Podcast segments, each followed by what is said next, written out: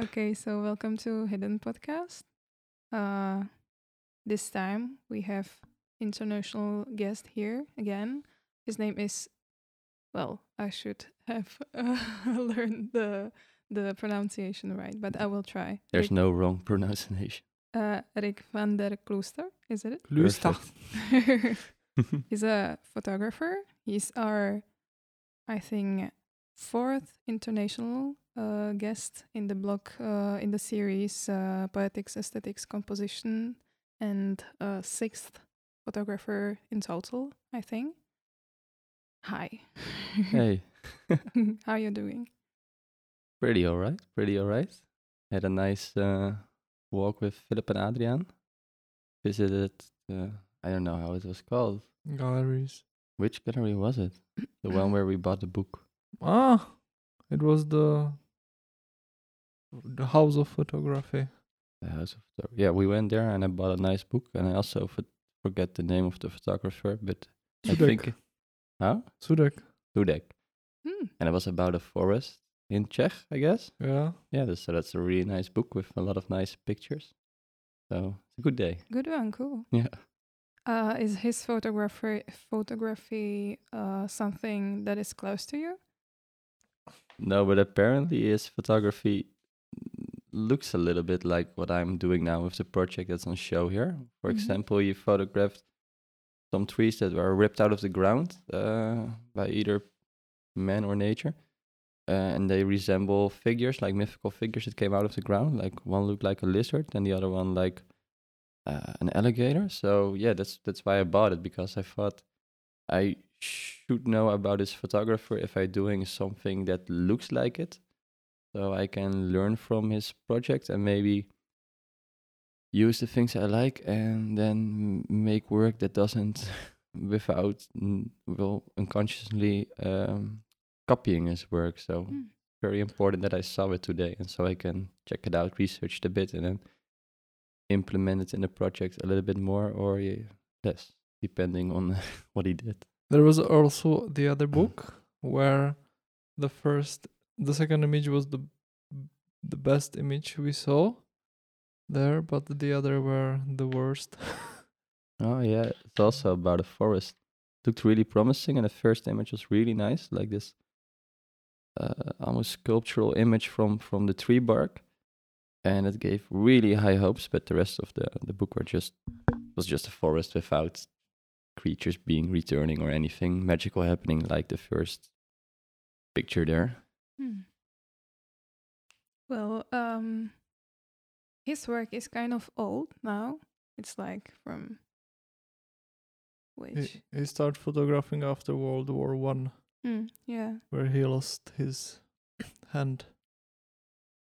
Do you often get inspired by like these legendary old photographers?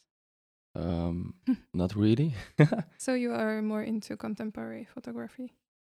Uh, also not really, to be honest. It's it's more coming from um, really old uh, paintings from from like the the Germans and also the the Dutch uh, artists uh, who are going to Italy or are making work about Italy.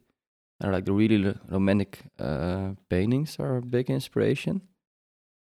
And also maybe fantasy stuff like fantasy books or I recently started playing Dungeons and Dragons like a year ago, which was surprisingly uh, a very good inspiration point for the project, uh, for the imagination in, in in the images. And before that, uh, of course, during the academy, I, I studied a lot of uh, photographers that are making uh, like changed things, like for example Stephen Shore with his new topographics movement and um, Saul Leiter also, like that that kind of photographers like the staples. But yeah, yeah, the more we we, we uh, or I uh, came to the end of the academy, the more I was just going out in nature and getting it straight from nature and getting it from movies and books. Uh, yes, and I said Dungeons and Dragons for some reason now, which you wouldn't expect uh, to be a good inspiration for photography, but it is. So yeah, it, it changed a little bit and I really like that because in that way, I hope I, I found out new things because I'm not uh, tempted to do the things that are in a hype now. But mm, saying that, I, I'm really aware that shooting in black and white and using a flash is something that's really big on social media now. But maybe it's only on my in my feed. can also can also be I don't know. Yeah, I think even in Czech they're trying to shoot with the flash, not in the on the camera, but they're trying to. Yeah, off camera. Yeah, Yeah, but it they don't realize it's kind of hard thing to do it properly. it really is. it's the the the best way. I think Philip Montgomery f- works with it, but uh, he has to has a an assistant that takes it's because he does a documentary work, so you have to have the assistant so he can uh, he can quickly set him where to go with the flash and how strong it should be. yeah, that that works. But for you, uh, it's probably easier because you just the trees doesn't run away. That's true, but but I also also have uh, there's almost every photograph that's flashed off camera. Uh, I think eight out of ten times it's a it's a good friend shark that's always running around with the flash and knows how to operate it and also uh, over the years understands uh, the way he, should hold the flash and where to point it. Um, and then I can just re uh, how do you say that? Put reset the settings on the flash every time it doesn't go well and I can adjust them. So having someone that runs around the, the subject um, is really nice because lots of times the natural light is beautiful by itself, but then I think it's really nice to um, get the flash from behind in a way because there's this is this PDF by Torbjørn Rødland. I think he's a Scandinavian. He's using a lot of back flashes. Yeah, he, yes, he said he said in this PDF, which were like 20 sentences of photography, uh, a backlit object is a pregnant object, which is really nice because in his photographs I really like that they are so banal uh, in a way, but there's always uh, something really weird happening.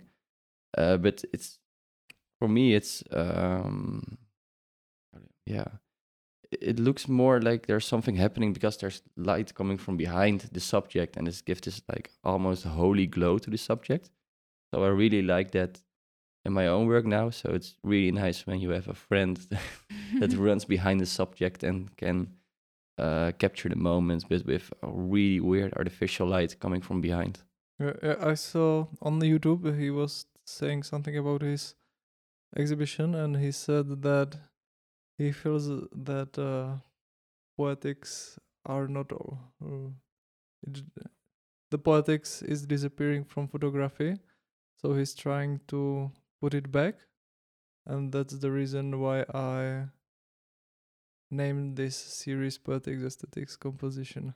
really yeah come back around yeah yeah yeah yeah i re- i really like what what he's saying uh, uh, about his usage of flesh there so Mm. and also what apparently what he's saying about poetics getting lost i I think i really agree with that, that because a lot of photographs um, the more and more we, we are on social media i think the more we conform to what's getting the most likes and the most exposure and what's landing you the jobs. I think you really see it everywhere that, that things are going to um have the same look in a way like everything is merging in the same visual culture. Sometimes you know, in an exhibition when there are multiple multiple photographers you can't even distinguish uh, which is which and i think that has also to do with the lack of of putting uh poetics uh well uh, yeah a thematic uh, thought behind it right? That you can then bring into the photograph in a in a poetic way. So it isn't immediately clear like in an advertisement it's about this but there's something um there's something off about a photograph something there's something that you need to explore in there and then yeah so that that uh, saying by Torbjorn apparently about weddings missing i can really relate to that in a way i really agree with it if I would uh, teach a photography, I would set everyone do something else. Takes uh, do the other pictures. Try to take the other something different than you do now, and uh, something new. But because everyone is comparing them their work to someone uh, someone else, Yeah. but what they really should to do is do what they think is right, not what they're looking at on Instagram. What is right? Yeah. but also maybe copying someone's work, but because that's what I did a lot in the first two years of the academy, copying a lot, but not showing it to teachers, not showing it to friends, not publishing it anywhere, just copying and the, the, the, the stuff you see coming on social media or in exhibitions to try to replicate um, the technical um, requirements that were used. And so there's also like a, a big maybe a plus in copying someone else's work as long as you don't um, turn into this total ironic douchebag that just posts on its Instagram like he found it uh, out from himself for himself. But yeah, so there's a- I think there's also a plus in, in, in copying someone's work as long as you realize that you only do it to um, I don't know require some or acquire some skills that you can use for your own project then. Hmm. Yeah, Yeah, it's you useful should- for you- a practice. You I should guess. not be limited by the lack of technicality. No, you shouldn't. You should be able to. If you want to something take picture, uh, you you need to be able to use the proper. How to I don't know how to say it. Yeah, like well, Don't be limited by. The lack of skills. Yeah. Yeah, that that's what I saw happening a lot at, at the academy where I studied. That a lot of people had great ideas, but they didn't know how to realize it properly because they didn't have the skill to do that. And then also um, there is this thing which I I really like, like a lot of photography that's blurry on purpose, or there's something wrong with the the chemicals when it's analog and I really like that. But I think there's also just a trap by by really getting attracted to that and then not finding out how to do it properly. hmm Uh, yeah, it's it's a little bit like the saying that you have to know the rules to break the rules, right? So you have to know the technique, and then you can fuck up the technique later if it if it suits your project or your uh, artistic uh, voice. Yeah, I feel that th- they tend also to then twist it into some kind of irony and then to build on it, you know, and it's a really, really lazy thing to do. Y- Yeah, yeah. Sometimes it is, and sometimes it isn't. because I also really like this saying from a friend that the artist has to be lazy. that a lazy artist is a good artist. And sometimes I I, I, I, I, I, can agree with that. For example, if you have an exhibition in the hidden gallery and you just send a couple of pictures to the curator and then just take your hands off it and only only show up and hopefully you send the right DPI for the pictures and then it end up really looking good. So Thanks.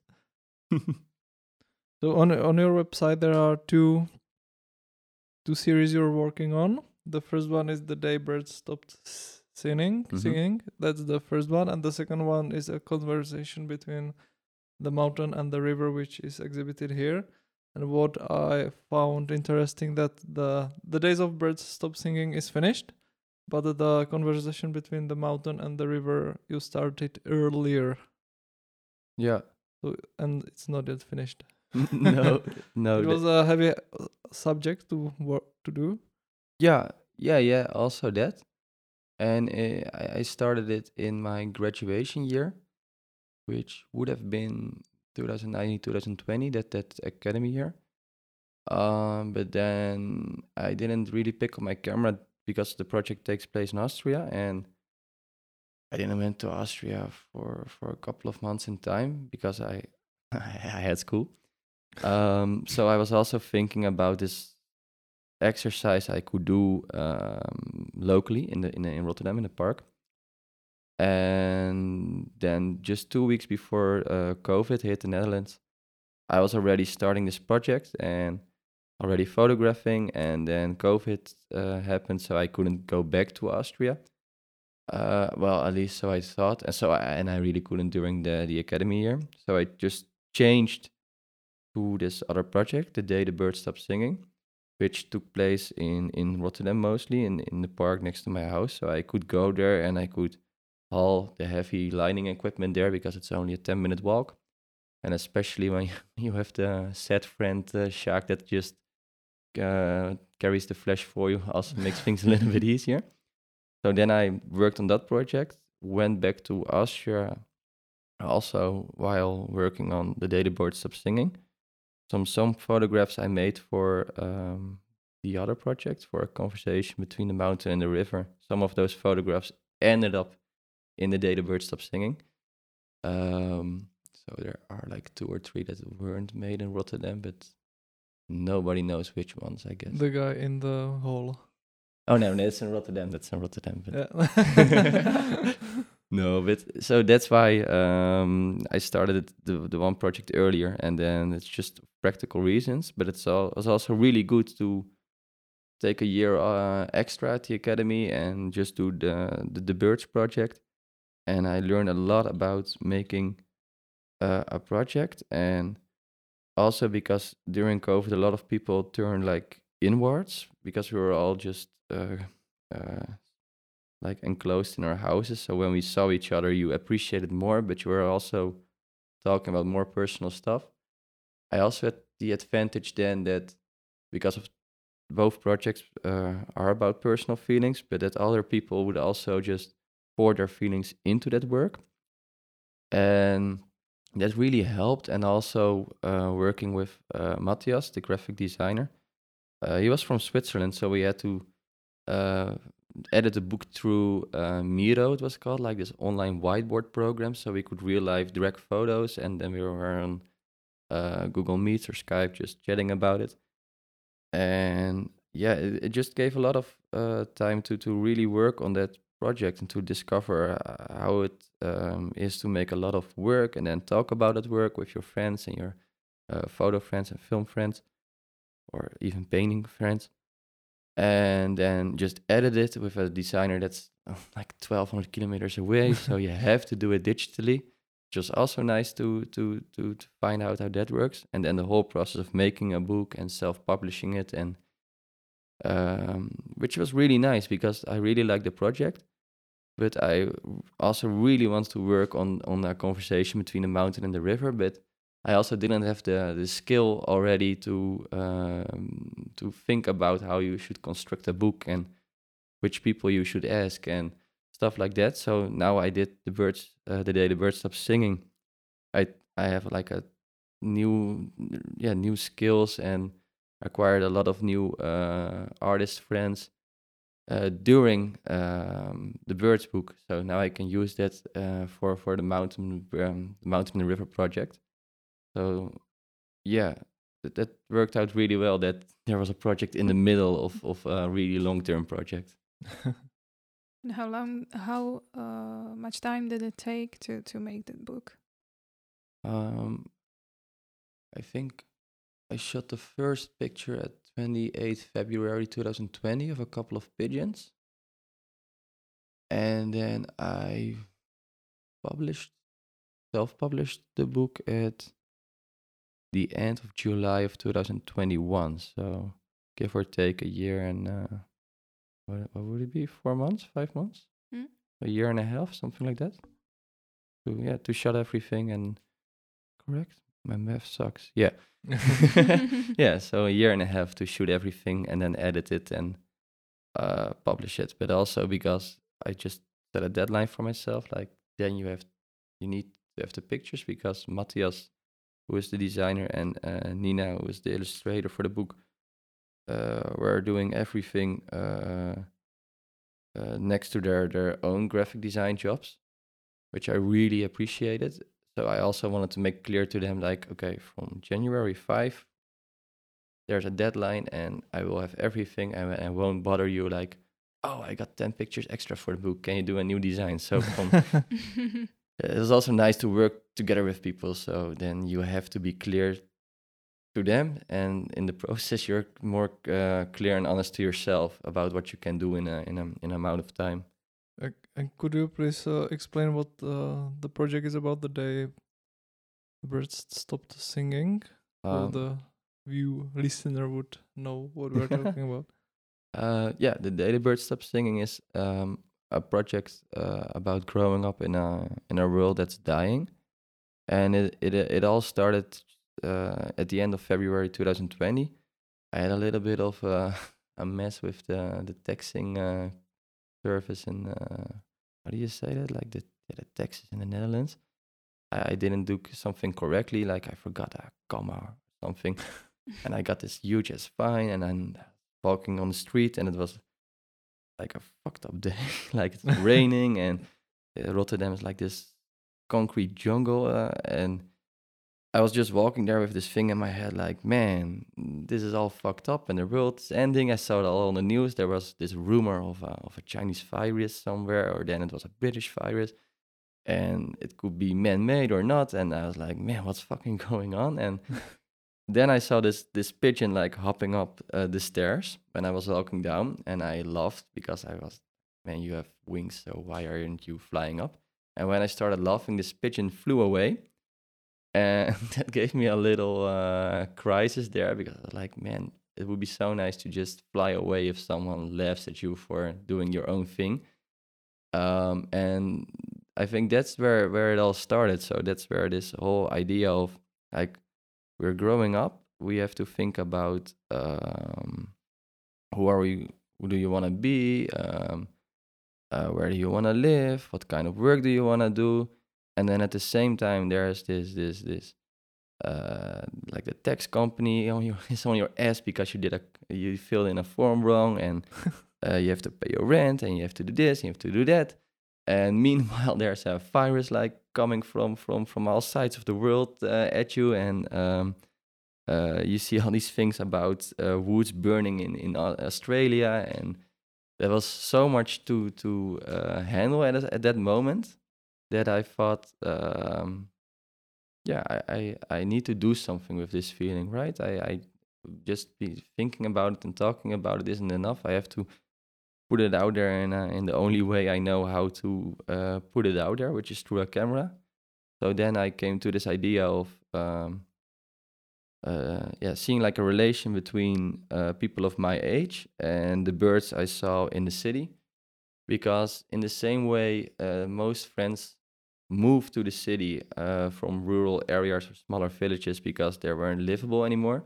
And in the same way, most of the birds we see in the cities, uh, like like the, the magpies and, and the pigeons and the jackdaws, are also moving to the city because their original habitat is being destroyed. Um, and there's also this this saying I don't know if it's international, but in in the Netherlands, um, they're saying, yeah, you're so young, the world is open for you, right? You can do everything you want, which is like the same as uh, thinking about this bird. Are have wings? You can go everywhere you want. But then the question that rose was, um, yeah, what do you, what use do you have for your wings if there's nowhere to land in the in the near future? So uh, yeah, that's where the project uh, is about and how it originated uh, from a, a truly uh, Depressing day. February day. And uh, so tell me about the process of making the book. How many images are there? Um, surprisingly, not that much, to be honest. Uh, I think in the book itself there are 38 black and white images, and I shot around 200 images, I think, for the project. So there are a lot of images ended up in the book um, that I maybe shouldn't thought would end up in the book, but it was a little bit as the same as as we did the exhibition here. I just sent like all the images that I thought could add to the project, that could add this, create this visual world with this feeling that I wanted to um, uh, show in the images. Uh, so I think I ended up sending up like 150 images to Matthias, and then he selected uh, 38 images from that, and then he sent me PDFs with just like a really raw uh, design, just so it wasn't refined at all in the beginning, uh, but just like uh, with what image do we start? Uh, do we use like um, full bleed pages? Do we use multiple uh, images on one page? And then every time he sent me this PDF, I would look at it uh, and I, I would make some notes and I would show to some friends that I trust. Um, and then I would send him, uh, or we would talk on Skype, and um, I would give him some feedback on like, oh, maybe we should have this image there or that image there, or why did you put that image here? And we did it, I think, every other Sunday uh, for an hour or two, uh, and that lasted for I think a couple of months, like four or five months, maybe. And in that way, the the the, the yeah it's really nice because sometimes he sent me this PDF and then uh, with uh, sometimes he told me and sometimes it was really clear in the PDF that there was an image missing, uh, and then I could go out and make that image because a lot of the images in the book are um, uh, like I have no idea how to uh, say it in English, but like are uh, staged, uh, of course, staged. uh, a lot of images are staged in the book. Uh, some others are not. But uh, yeah, working with like staged images. So like, for example, there's this image of a girl holding um, a couple of birdhouses that are on fire. Uh, yeah, an image like that just uh, it didn't like pop up in my head like I was walking in the park and I thought, ah, I need an image with someone with a couple of birdhouses that are on fire. But it was more of more like from from the PDFs that Matthias sent me, and then there are a lot of images in in in, in the PDF already. But um, at a certain point, it felt like there could be an image that was a little bit more literal. So then you could think about what kind of metaphors can I use uh, to convey this kind of image. Uh, and it could also be that Matthias and me were like, "Ah, oh, this is totally going all right." And then uh, a friend of me said, "Yeah, you need a little bit more of an um, an image that's more close by, like a little bit closer to the subject with more, um, yeah, a kind of sad uh, tone to it. Um, and that day when, he said it, uh, I was like, yeah, I really need it, like a little bit more of an intimate image. He said, you need more intimacy in the project. and that day I sat out of my uh, window smoking a cigarette and I looked down the window and there was a dead songbird landed again or flew against my window that morning because I heard a small thud. And so I, uh, yeah, I, that's where the, I found an intimate image to make, which is really literal because it's it's it's a dead songbird and the title was already settled on the day the bird stopped singing so it was almost like a title explanation all of the sound that just flew against my window which is really sad for the songbirds but great for the project in a way, which is horrible to say.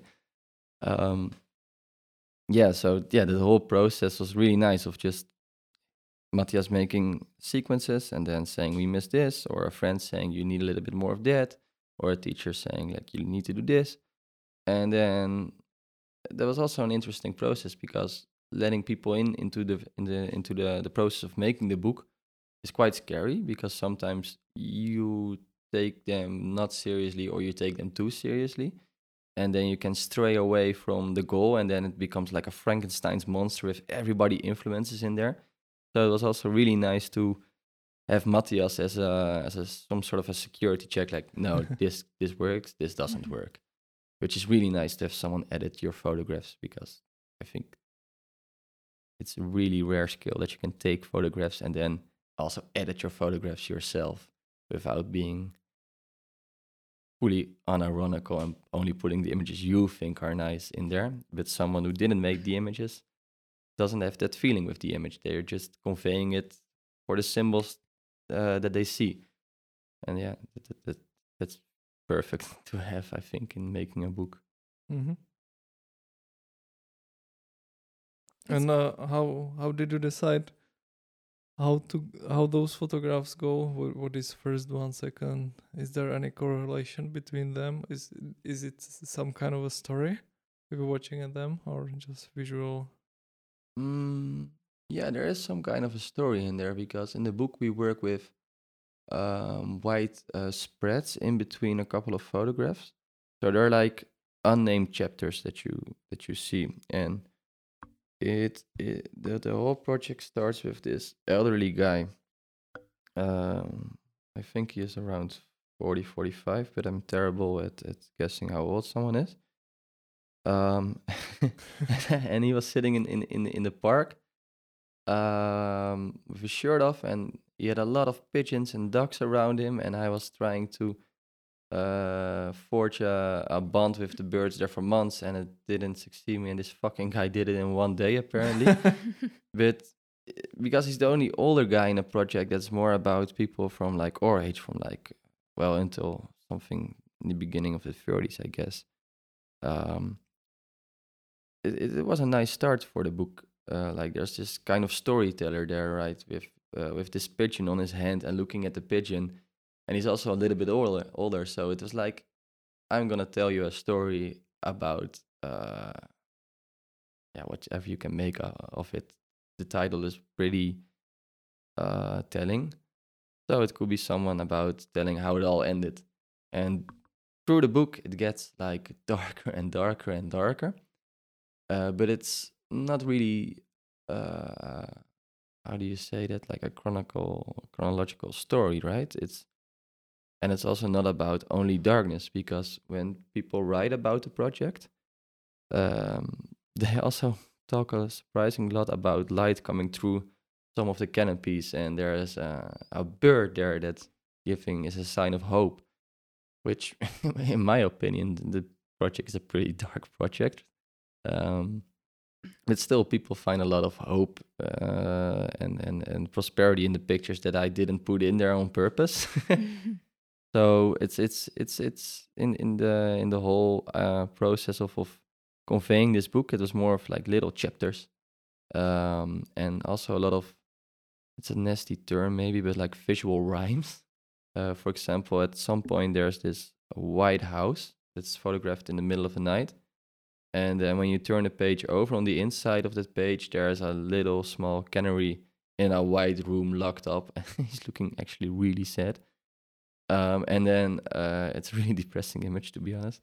And then a couple of images uh, later, a couple of pages later, there's this photograph of the girl with the with the birdhouse that are on fire.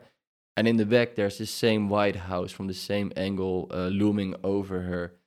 Uh, and uh, so, if you're reading the book and you and you're you're, you're sensitive to that kind of um, sequences and compositions, then you can totally imagine that in that picture there's a lonely bird uh, locked up in that white uh, uh, colonial house in the Netherlands, uh, while there's a young girl standing there with all the burning bird houses, and there's nothing the bird can do about it because he's already locked up in another type of house.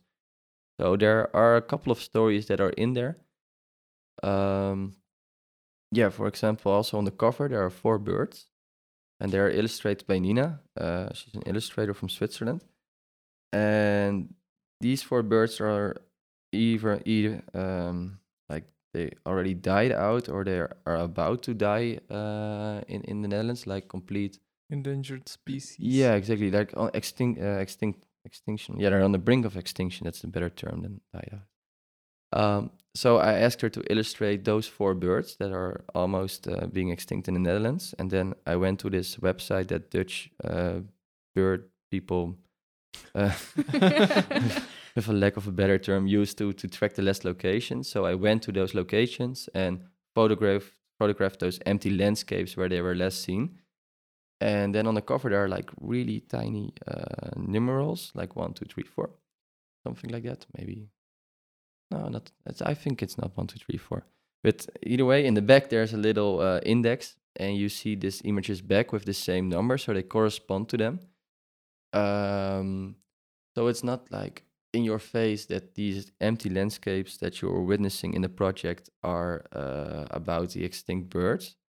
Uh, and also, a teacher of me mm, told me in the graduation year, nobody is gonna check this, man and then I had this exhibition last December in the Dutch uh, Photography Museum in Rotterdam. And there was an exhibition with a couple of pictures. And one of the pictures was uh, where the short eared owl was last seen. It was a pretty big picture.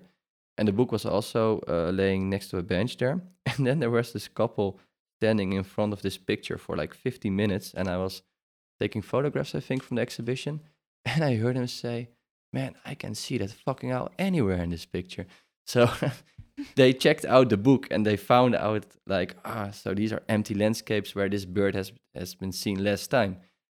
And I, I really like that in photo books. If there's like there are little Easter eggs in there, and you can uh, find something out for yourself instead of just opening the book with a title and you're like, yeah, title, and then there's a fucking essay there which explains everything, and then I don't even have to check the book for the rest because I already read everything. And yeah, I, I really like that. There so there are multiple stories in there, and some of them are like in the you can find them out in the sequence. Some are, like a juxtaposition of the images that convey another story. Some images are like married on a spread; they fit so good together. It's another story but also with just numerals and small text in the index, just titles. There are yeah, there are a lot of stories to be found there, uh, and there are different techniques to put them in there, I guess. And uh, you already made the second edition of the book. Yeah. And are there any additional images, or is it the same? It's exactly the same. we change only the Yeah. cover. Yeah, it's only the the cover and the way it's printed because in the first edition it was an edition of 50 and they were all handmade and it was a a big chore to to do so and um, I thought it would be also cheaper and more ecological friendly because I could choose everything for myself but then it ended up being like really heavy to do and uh, it costed me way more than I expected. And then I found out about this ecological uh, press uh, printer in, in, in The Hague. And he, he does it for a little bit cheaper than I would do it with my hands. And it's all ecological ink and ecological paper. So that's why the second edition is also not an edition anymore of uh, a limited edition. I just print them on demand. So every time I got some request, I I order 25 or 50 books and then when they saw sell out i can print some more but i also don't want to print like 300 of them uh, because it's a book ab- about nature and about um, the state of nature. And then i think i'm living in this ironical bubble like oh i'm so important. I can get 300 copies. And then there are like kilos of paper and ink just stacked in my in my studio which i'm not gonna sell. So that's why there's a second edition already and that's why i only changed the cover. So it's clear like it's not the first edition anymore. Now that the people that bought the first edition are like, hey yo, why is there the same book out there again? Because we thought there would would be just be 50 handmade and then there would be like uh, a machine produced version of it. So that's why only the cover changed. But yeah, the, the the images in there are exactly the same. Mm. The day you came here to Prague, you said to me that you're into birds. Has it always been an interest of yours, or did it start with this project? No, I think I, I grew up in like a natural um, preservation location. The way to put it, like a nature park in, in Zeeland. And there are a lot of people that came to our bed and breakfast, which my mom had there, which were into birding. So naturally, there were birding books in uh, in the common area. So I already checked some birds, and all of the the rooms in the in the bed and breakfast were named after birds. And I'm only thinking of this right now because you asked, because I never thought of how how long I'm into birds. So there was also this small interest, and then I got some chickens. I think when I was 15 years old, which I had until my 21st year. Um, and then COVID hit, and I, I I I stopped with a lot of bad habits, and I had time to fill, so I bought some binoculars and went birding. And that was during the same time of the project. It was just, uh, yeah, oh yeah, no, it's because of the project. I was like, if I'm gonna make a book about birds, I need to know more about birds, so I can use specific birds in the project that are, I don't know, carry some folklore or are um, I don't know, have something to do with the themes I wanted to uh, convey in the project. So yeah, that's where the the real birding obsession came from. But I must say, it's been dying down a bit. I'm still a lot into birds, but I'm not carrying my binocular everywhere, especially because a binocular in the in the forest is like a, a good thing to have, so you can see the birds. But walking with a binocular in the city makes you look like a pervert. so, um, yeah, it, it's a it's a little bit less now, but also because I'm working for this project in Austria, and if I have to carry a binocular and my camera, I did at once. Uh, I won't see any birds and I won't take any pictures because it's too much to handle at the same time. So yeah. Maybe a good zooming lens would be useful. Yeah, but it, that will that will make me even more. Yeah, no, that's that's like the, the ultimate pervert thing, right? Like having a like a big zoom lens on your on your camera and then walking through the city. So okay, fair enough. And um, where do you find information about birds, if you do? Like, are you are you watching some YouTube channels or or? no, there's this Dutch Birdie podcast, Daily. and it's called the Vogels Podcast. Uh, podcast about birds. Yeah, yeah, yeah. And it's just like this really famous birding guy, I guess, from the Netherlands, and then uh, a really uh, sweet uh, guy who's into art, and they're getting out into into into the field, and he does the art guy doesn't know anything about birds, and of course this this popular bird dude knows everything about birds, and they just go and check out cool birds, and I learned a lot about that, so I could hmm. look it up and then I bought a little book with all the birds that were found in Austria or Austria in, in, in Europe. And of course, if you walk with a binocular through a forest, there's for sure some old dude that shows up and is like, "Hey, have you seen any birds today?" So- and then you will learn way more about birds than you would like. And what's the most rare bird you've seen in the wild? I think I don't know if it's really rare there. I, I guess so. I think it's it's a golden eagle, maybe like really big ones in the mountains in Austria. Yeah.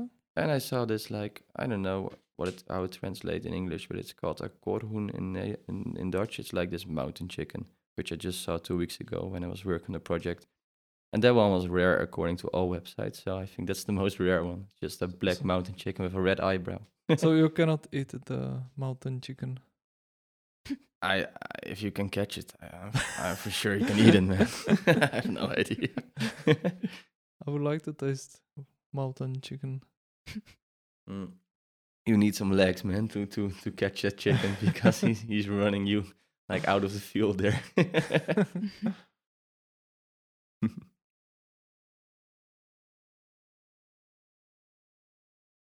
Uh, so could you tell a little bit more about the other series, the conversation between the river and the mountain, or is it at, be- between mountain and the river? well, it sounds better if you're saying river and the mountain, but when you put it to text, mountain and the river uh, looks better. So I decided on mountain and the river as, as, as the um, yeah yeah no the, yeah so the project is called uh, a conversation between the mountain and the river, and it takes place in um, the most western region of um, Austria, Vorarlberg. And this is an area I came a lot with my mom when I was young. Um, and when she got sick and eventually died a year later after her diagnosis, this this um, area there also died a little bit with her, right? So because I couldn't get there because I was just 18 and I didn't understand the concepts of taking a train to somewhere.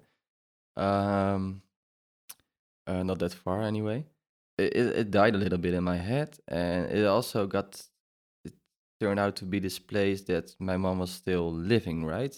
Because she always said, "When you're 25, I'm moving to Austria and I'm starting my bed and breakfast there." So that was always the plan uh, for her. So in my head, she could live on there as long as I didn't go there, because all the places, like your house in the Netherlands, your school, uh, I don't know, the town.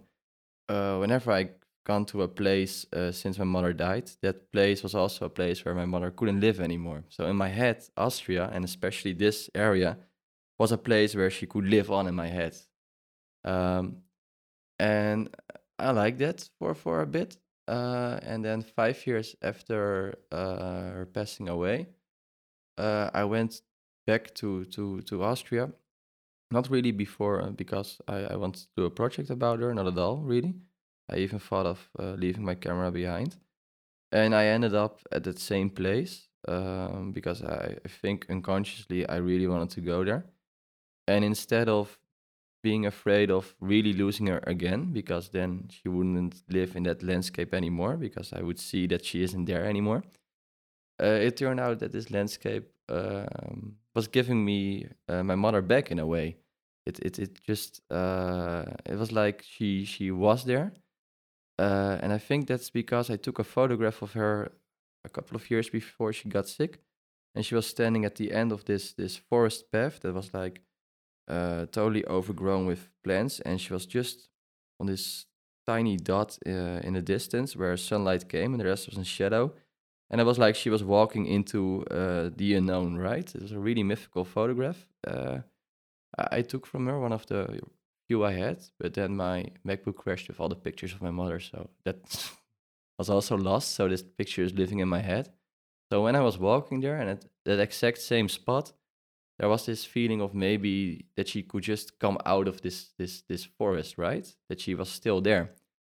And yeah, that turned out to be really soothing and really making me remember the things she taught me about life, but also the things uh, that I uh, got teach by the mountains uh, and the landscape there. Because with my mother, I only went onto the the known lower region paths, and when I came back, I wanted to go to the summits, right, to the place I couldn't go as a kid. I now finally could, and yeah, so this this whole project is is uh, about a landscape and how a landscape can give you something back that you lost and that uh, if a person dies it doesn't have to mean they're really dead but they can live on in something. And that could be i don't know an object or another person.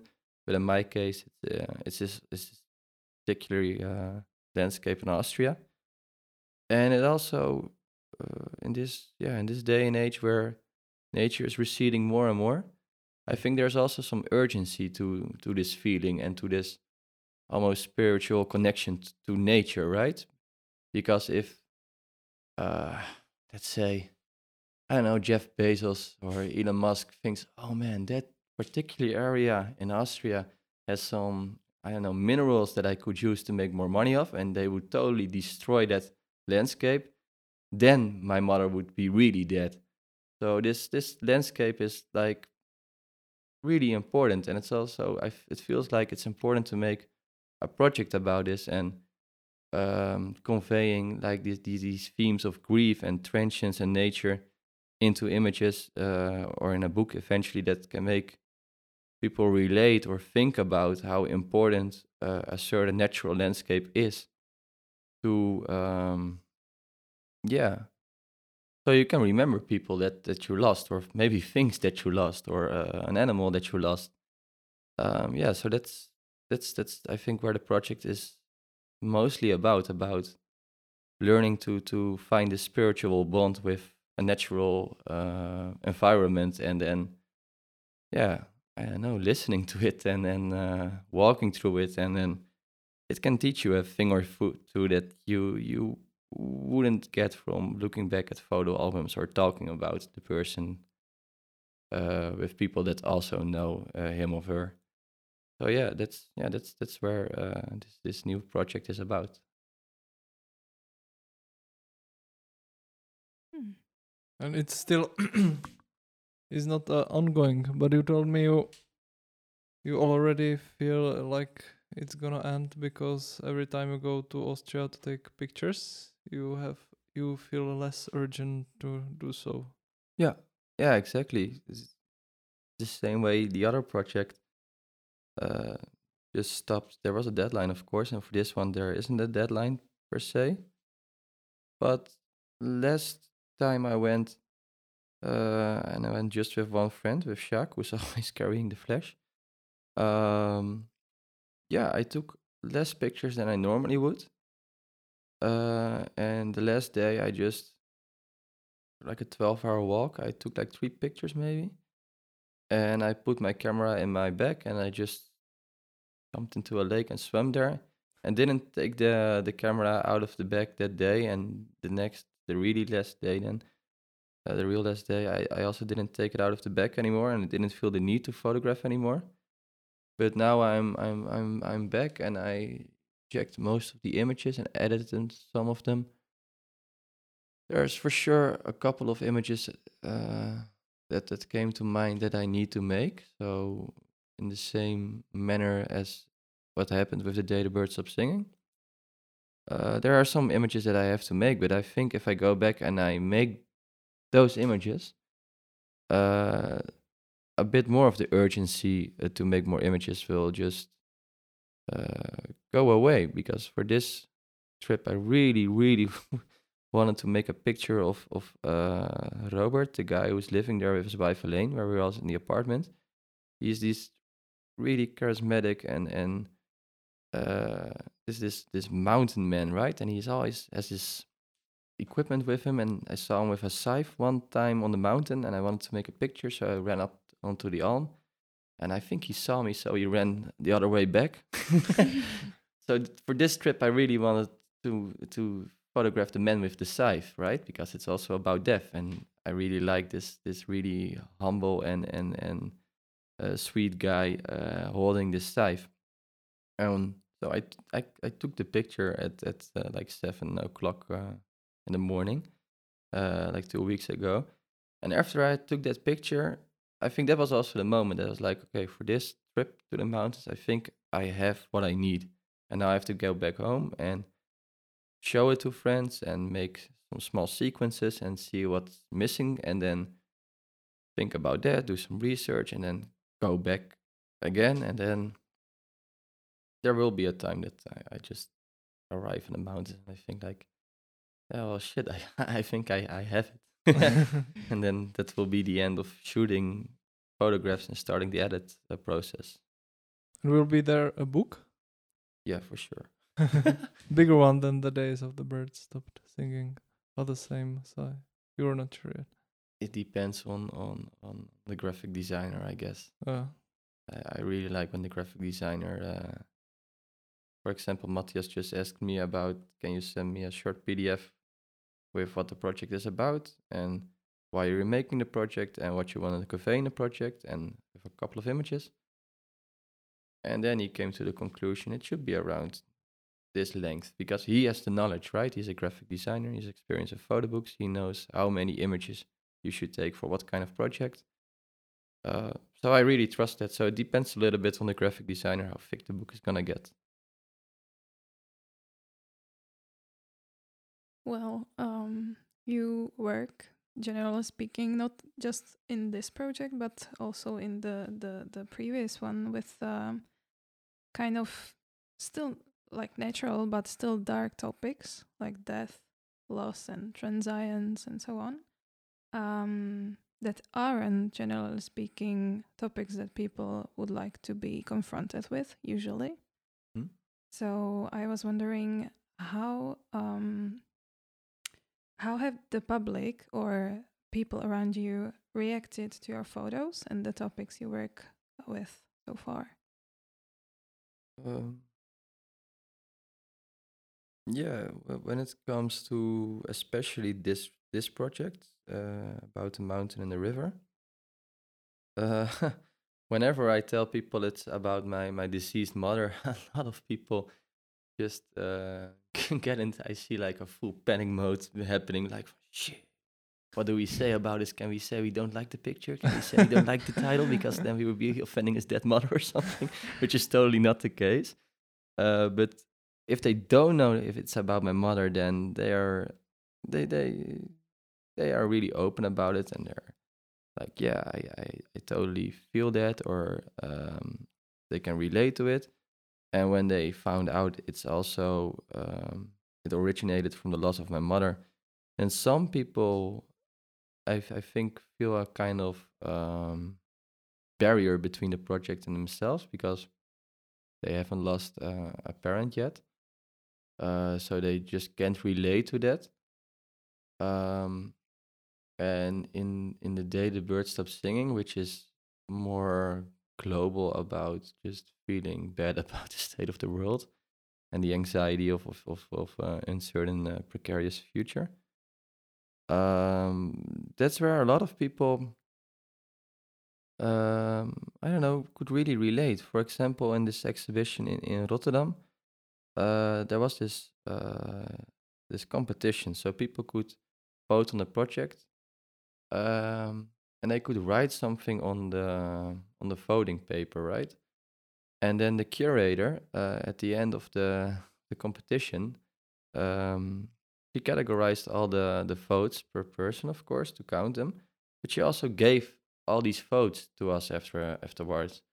So, for example, there was one uh, paper I, I received from I think it was a 17 or 18 year old girl in Rotterdam, which said something like, I'm really happy uh, to go to a museum and to see that someone takes my fears seriously. And that was so nice to read because she wouldn't think I would read that, right? She thought I will write this here so it makes more chance of winning this competition. And but I saw it later on, and it was really uh, exciting to see that someone looked at the project and uh, yeah had, had, this connection with with what she was seeing there and felt that she was being heard and that that other people also now were being confronted with her anxieties. Uh, so yeah that that's that's something i don't know if a lot of people have that because a lot of people are really superficial about it and are like oh, that's a nice bird or that's a nice mountain. But then yeah, there's uh, there's only to be if only to be one person that's saying like, oh, this really makes me feel heard, or this makes me realize something about myself, of about someone else, right? What they can be going through. So yeah, that's yeah. When when I when I uh, when I hear things like that, I'm really happy, but I'm I don't know uh, most of the time what people really think, right? Because they either either don't know themselves or they don't want to share. But most of the times they're pretty happy with that there's work being made about these kinds of topics. But also, I now that, now that I think of it, sorry, I'm rambling by the way, but um, there was also someone who said, "How can you like make work about this all the time? Don't you get depressed?" And I also see some people like unfollowing me on on Instagram when I um, share like a political thing, or uh, that's that has everything to do with my project, which is also a lot of fun because then a friend of me said, "Shouldn't you make an Instagram for your political opinions and your thoughts about the state of the world, and one for your work?" And I was like, "No, it's one fucking thing. If I take it apart, it, it it's so weird to do that, right?" But I've heard from a couple of people from themselves or from via via, like through someone else, that some people think uh, it's too heavy and you shouldn't make work about that because you can also read the paper if you want to feel sad. Which I don't agree with, though. Mm. Do you actually think it's important to bring these topics to the table? Yeah, for sure. Yeah. Yeah, because yeah, I don't know. I don't think everybody should, but I think if you're an artist, you, you should take it into account that you mm, you're using a medium, and you can use the medium to make people realize something, or think about something, or care about something. And yeah, there are so many things going on at the moment. I don't know. Uh, sometimes a little bit overwhelming, but yeah, having like visual imagery about it. Yeah, I, I, I think I think there should be more of these kinds of projects that try to talk about, um, for example, yeah, transience or or grief or um, things like that, things that everybody has to go through, right? And and then put it out in a way that it's not too literal, so and not too too um, um, yeah, not teaching them about it, but like giving them an opening to to think about it and to talk about it and correspond correspond with what they're seeing and yeah, I don't know, take their emotions seriously, right? Because that's a lot of times you see that people are suppressing their emotions because they have to go on and go on. So yeah, I, I really think that this work uh, making work about it is really an important thing right now. Yeah. Well, speaking of emotions, um, uh, for some time now, I've been observing that uh, contemporary artists rather um rather work with irony than risk uh, showing some vulner- vulnerability and tell something serious, authentic, or or truthful. And uh, how do one work with serious topics and serious emotions and avoid being cheesy at the same time? And that's a really good observation. Um, yeah, for, for example, um, I did my internship at, at a Dutch photographer called Jaap Scheeren. And he, he- he's making this book for a couple of years now, but is releasing it really soon. And it's called Flipping the Bird. And it's about, uh, yeah, nature is dying, but also nature doesn't give a fuck about that we're dying. Um, so it's it's a, are really beautiful photographs of nature, and it's uh, it's a it's a photo uh, roman. So there's like text he wrote combined with imagery, and there are a lot of trees that look like they have dicks or they have like a vagina, and you got a lot of dead animals like um being uh text.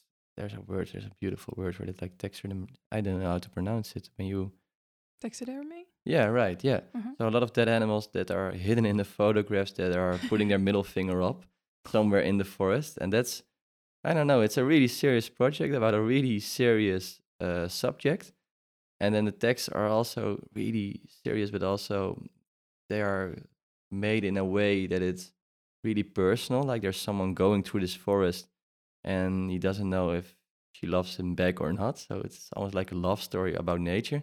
And then there are all these animals and plants that look like they are putting up, like flipping you off everywhere.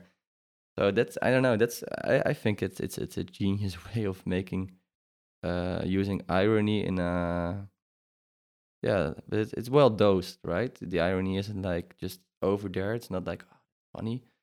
Uh, it is there, but it's not all about this irony of being funny about a serious subject. Hmm. So it just brings the attention to to something more serious. Yeah, I think end. yeah, I think so. Like uh, like with a lot of things, that humor can can heal a lot of wounds. So I I, I think this is the same, but then it also maybe rip opens rips open some wounds, like seeing that project and thinking like, oh yeah, it looks like about nature is gonna die, and it looks like about every most things in nature will survive, but we won't. Which we don't know if it's true or not, of course, but I don't know. I I think projects like that are really good, but uh, I also really like your observation that a lot of projects are maybe too ironic now, and it's all about being ironic and about being funny with having, yeah, Yeah, and about being cool. yeah, yeah, maybe. I, I- I must say, I, I have to laugh about them. It's like, I don't know, seeing a meme on my Instagram, but maybe that's also all they want to do. They just want to make you laugh for a second and then like it and then scroll on to the next image. I don't know. I, I, I and, the, and that You seem like you really hate social media. Yeah, but it's, it's the same as with capitalism. I hate it, but I also really need it to to Survive. yeah, in a way, because a lot of yeah, for example, if I didn't have Instagram, I wouldn't be sitting here with you guys talking about these topics. So Hmm. uh, yeah, I really hate the medium, but I'm also really glad for what it can do. So yeah.